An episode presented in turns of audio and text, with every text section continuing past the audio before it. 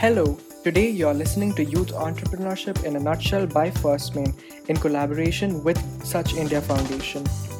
I'm Asif and I'm your host for this episode.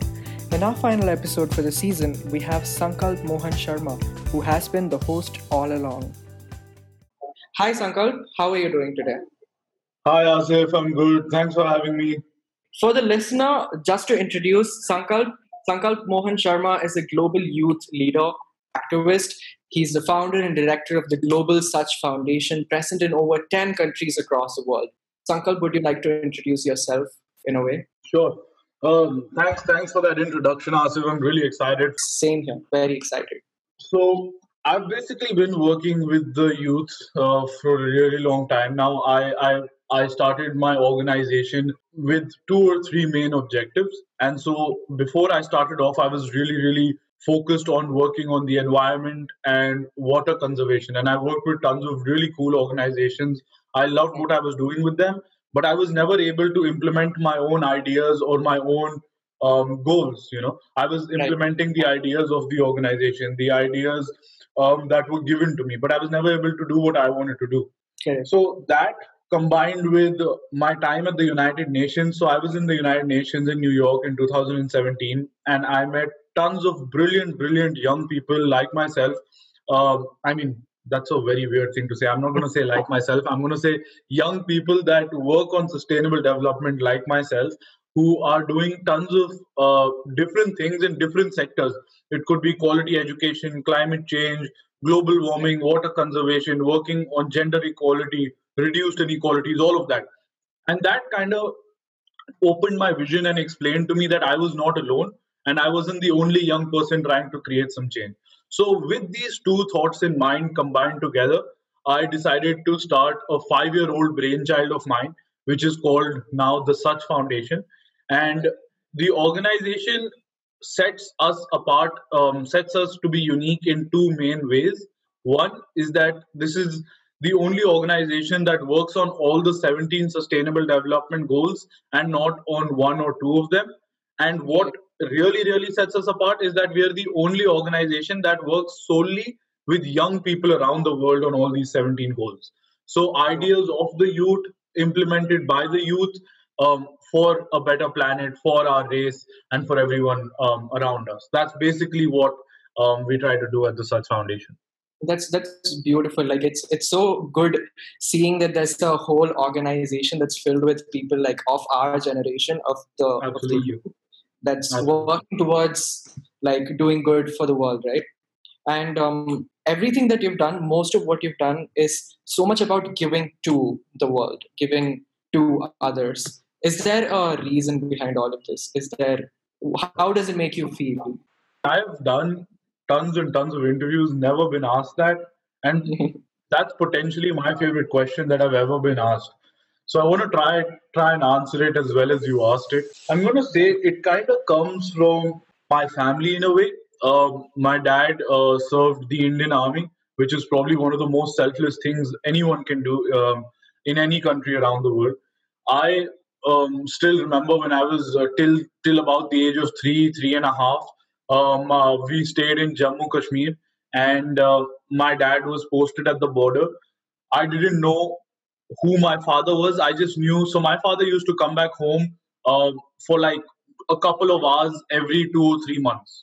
And so as a three-year-old or a two-year-old child, I never knew who my father was, what a father is.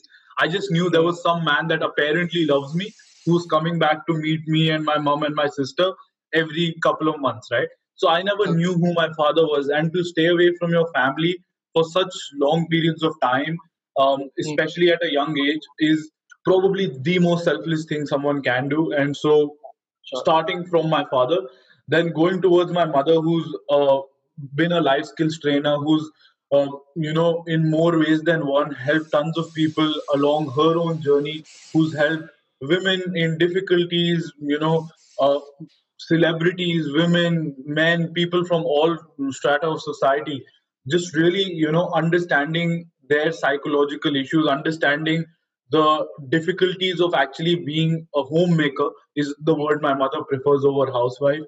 And working with all of those women and helping them uh, bring out the best potential within themselves comes from my mother.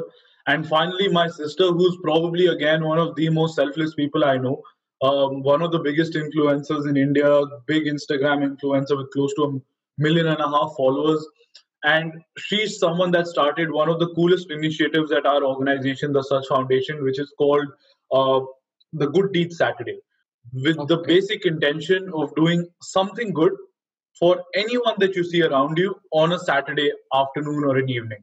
It doesn't have to be giving food to someone who's poor or money or donating or anything. It can be literally anything. You can help uh, someone in your locality, some student with their homework. You can help someone older get their vegetables. You can just spread smiles in any way. And so my sister did lots of really, really cool selfless acts, like, you know, creating fun uh, goodies that were given to uh, children on the roadsides on Christmas Eve. She acted like Santa. And so just the combination of living with three of the most amazing people in the world. Yeah, the combination of living with them. Yeah, that's that's beautiful. I think it's such a, it's a beautiful thing to be around, beautiful people Thank to be you. around. I'm glad that it's grown into the person that you've become, right? And Thank just you. to highlight something to the listener, something that Sankalp believes, and I'm going to read it out loud and I'm going to have him, have you explain a part of it, right? So you say, as we grow older, quote, as we grow older, we start accepting facts instead of understanding them, which is what we truly wanted to do as youngsters. The youth is free from the realms of the undesired norms of the society. So if you could also explain how important that is now. That, that's a great question again. And that is something that, you know, I've believed in all along, all along my journey, but something that I really put together in words when I was presenting my first TED Talk in two thousand seventeen.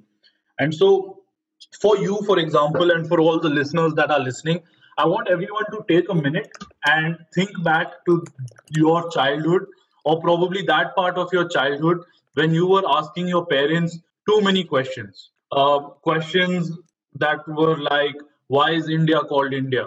Who invented the sandwich? Um, why do you keep a laptop on a table?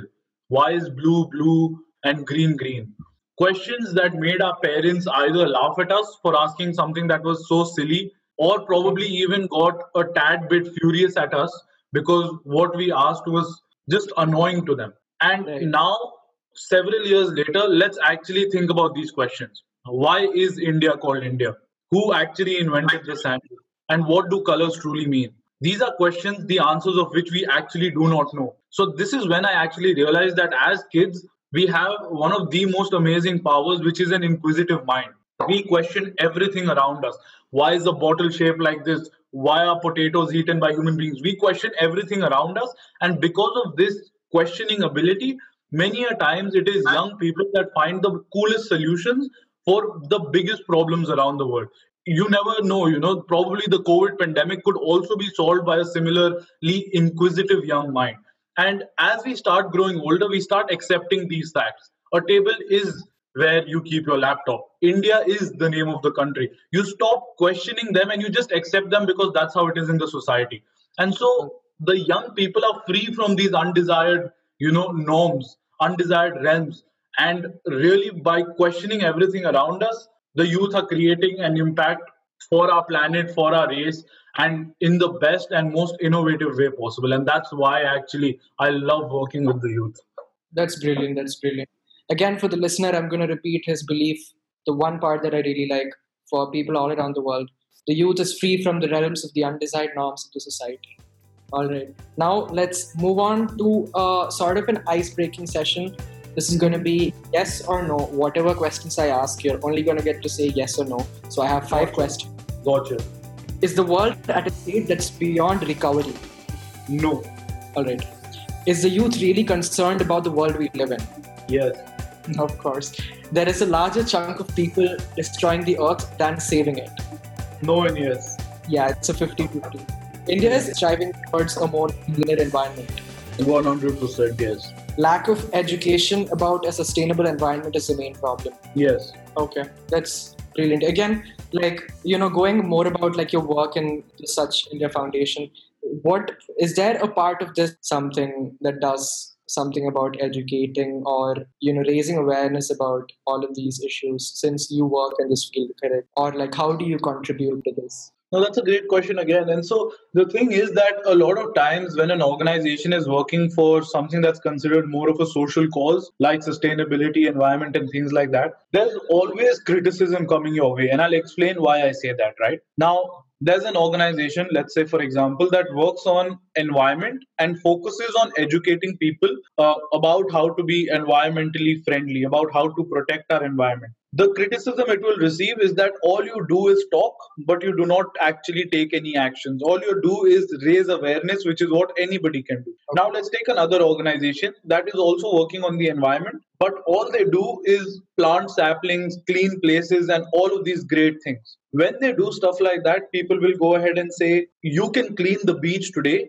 but someone will come and dirty it again tomorrow. And so what is more important is educating people and not really taking action. And so criticism will always come to you in both terms. And there's no right answer as to what is more important. Is it educating and changing mindsets or taking action? Maybe fifty years earlier, I would have said it's only educating and changing mindsets. But now to the place uh, we've reached as a planet, it's a little bit of both. And so at the Such Foundation, we try to work on both things, uh, which is education on the sustainable development goals and on goals in particular, as well as actually taking action and implementing change on those goals. So, for example, you will never see me taking an education um, educational session with young people on animal rights, on how to protect and work with animals, because I don't know much about it. And so what we try to do at the Such Foundation is collaborate and partner with organizations that have extensive experience, that have extensive knowledge in particular fields, and try to connect with them and learn from them and help educate the youth through them, which is extremely, extremely important and crucial, um, according to me and um, my organization. Right, yeah. I think it's absolutely necessary and essential yeah. to be partnering with other organizations as well in the process. I mean, there's nothing bad in admitting that uh, you are not also well-versed in a specific field. It is almost impossible to be well-versed in all fields. So True. working True. in togetherness is the best way to go, right? Something in the previous answer that there's a lot of criticism that comes, right? Yeah. Along the same theme, there is also a lot of, cons- there is a lot of um, concern that comes when someone is working for a social cause. With social causes comes uh, the question that, is this cause going to work? Is it going to make money? Or what is the aim of it? How do you push through all of that and come ahead and actually do something? I think the situation that you've spoken of is super true. Criticism has been huge simply because people do not want to adapt to new practices. Why come out of your comfort zone? Unless and until there is at least some sort of monetary benefit, you know. People okay. love to be comfortable and they only like to come out of it when they see some sort of benefit for them. Um, and mostly around the world, if they're able to see a way to make money off of it. Tomorrow, if environment is one of the biggest ways to make money, trust me, the whole world will start working on environmentally friendly practices. So yeah. what you say is really, really true. And I agree one hundred percent. I think, how do I, how do I really convey what I'm, I, I'm just having a million thoughts rushing through my head simply because maybe I'm just so passionate about this and I'm not sure how to put it in words. I'd say the non-profit sector is treated very differently here. Non-profits and foundations and organizations like mine in the Western part of the world don't function as an N G O that work only on donations. They have proper board of uh, directors. They have employees that are paid a salary and all of that. And what these organizations uh, in the Western part of the world focus on is creating change by holding actual companies and corporations accountable. And I'll tell you, I'll tell you how. So, for example, let's look at Starbucks. Let's look at McDonald's. As soon as they started doing unethical practices in their uh, methods and means of working, it was organizations like mine in the Western world that started questioning their authority, that started questioning their practices and started really protesting against the organization. If you read about it, these organizations started creating mass protests near Starbucks stores in the U S. They started boycotting McDonald's for their for their methods of uh, development of product and the way the employees were treated, the non-parity in salaries and wages paid, uh, ethical coffee production and all of that. And so what organizations like mine in the Western world specifically do is work like the opposition party in a government. They hold the company accountable for what they're working towards. Mm-hmm. And so I feel going towards that approach is also something that needs to be balanced with doing the social work, with educating people, uh, which is absolutely necessary and super important according to me. Yeah, for sure. And I think, yeah, the government also has a huge role to play, play in this, True. right? When, when the government also encourages other people to take up social work and do good for the, the country and the world in general. Yeah. Like, can you tell us a little bit about how... when exactly like you started and from what point you've grown to what point you've reached in Such India Foundation? Sure thing, man. So I, I actually, I can tell you about how the entire thing really started, how my passion for the environment actually came about. And this was because I don't remember in which grade, I believe it was the seventh or eighth or sometime in middle school, that apparently I scored well in my exams or something. And my dad decided to give me a laptop as a present, as a gift. And it was like, it was an age where kids are generally given mobile phones, at least at the time, and not laptops.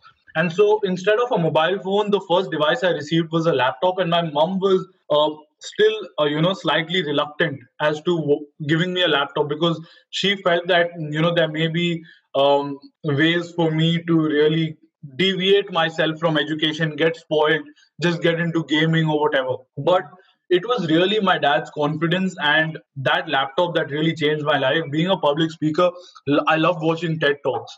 And so with that laptop, I actually started watching hundreds of TED Talks every single day.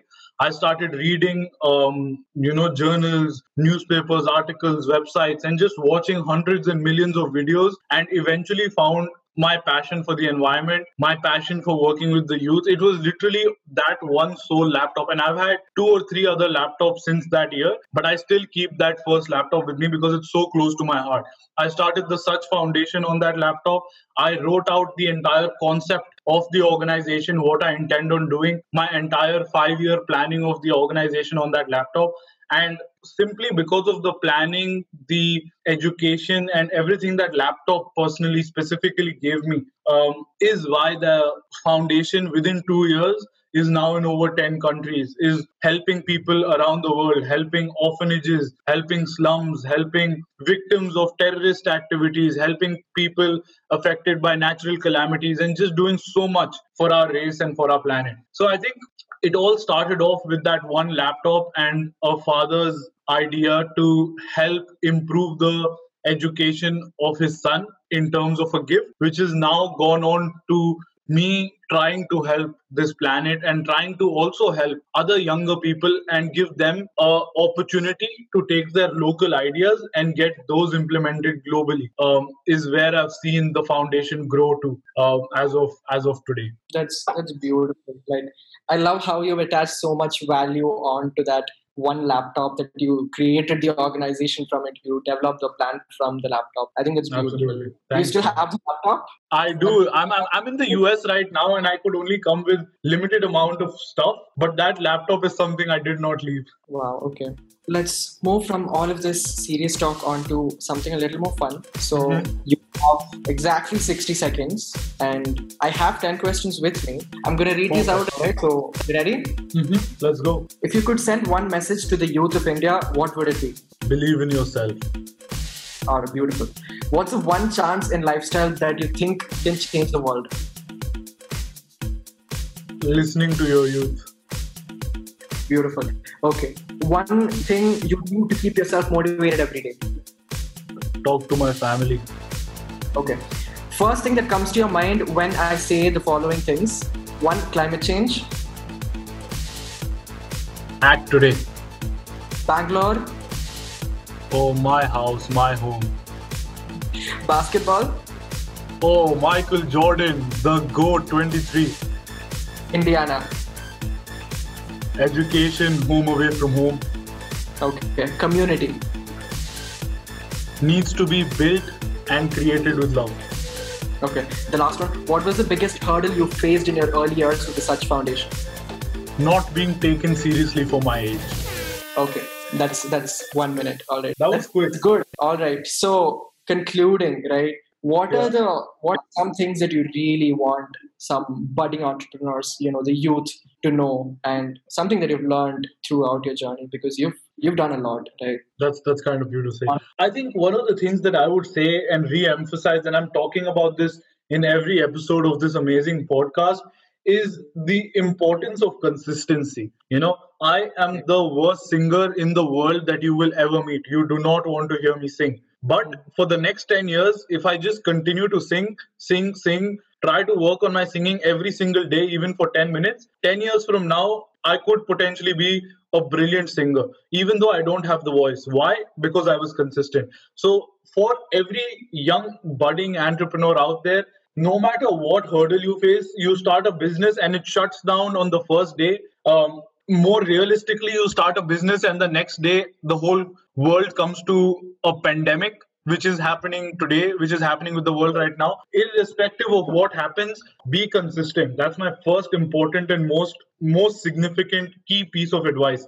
Just don't stop doing what you do. Just be consistent, consistent, consistent. Now, many people will say that's stupid because many of the things we do are broken down by things like a pandemic and our consistency cannot really work. That's where my second piece of advice comes in. Learn to adapt. Learning to adapt is the most important thing that I can emphasize on after consistency. Try to adapt with new situations, new cultures, adapt with the generation you're working with, adapt with the timings, adapt with the change in political scenarios in your country, with the need uh, or demand for products, the need or demand for services. You know how on Instagram, one video, one person just ends up going viral sometimes?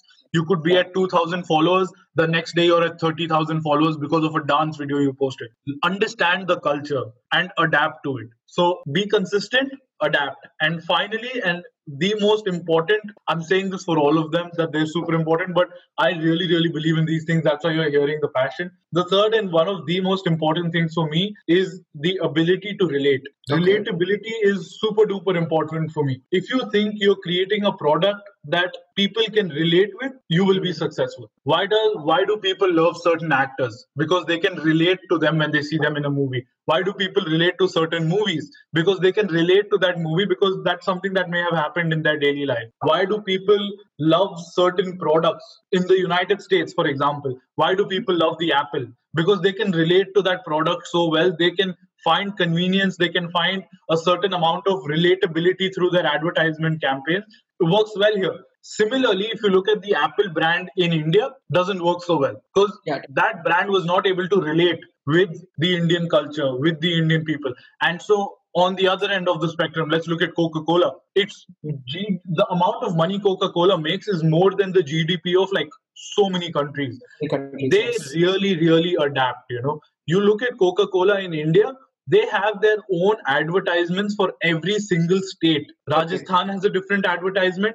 Mumbai has a different advertisement. Bangalore has a different advertisement based on languages. So companies like Coca-Cola that are so adaptable in the world makes it a well-recognized brand, makes it successful. So be consistent, adapt, and be relatable. Okay. For all of the listeners, you should probably write that down. All right. So bringing this to an end, this is the final episode of the series. Sankalp has been hosting the remainder of the episodes. And if you want, if any of the listeners want to get in touch with any of the speakers, you can email us and you should stay in touch with In a Nutshell for any other future updates. Sankalp, would you like to say anything to the listeners of the podcast? I think this has been really, really fun. This is the first time I've done something like this, but I think it's it's new. Again, what something First Main is doing really well, like I said, is adapting. Podcasts yeah. are the next big thing. And to create a podcast on young people and entrepreneurship with young people um, is absolutely brilliant. It's been an absolute honor hosting this brilliant, brilliant series of uh, for young people around the world and everyone that's listening. I've loved talking to all the people that I've had the chance to speak with. And it's been really, really amazing to share bits of my journey, learn from their journeys, and really help anyone in any little way possible that we could. So this has been really, really fun. I look forward to doing so many more cool things with First Main and the Such Foundation jointly.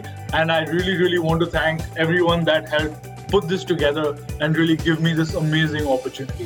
Thank you, Sankalp. It's been brilliant talking to you. All of your stories and all of the lessons that you had to give out, truly brilliant and valuable for all of the young entrepreneurs and everyone else around the world. Thank, Thank you. you to all the listeners, and have a good day.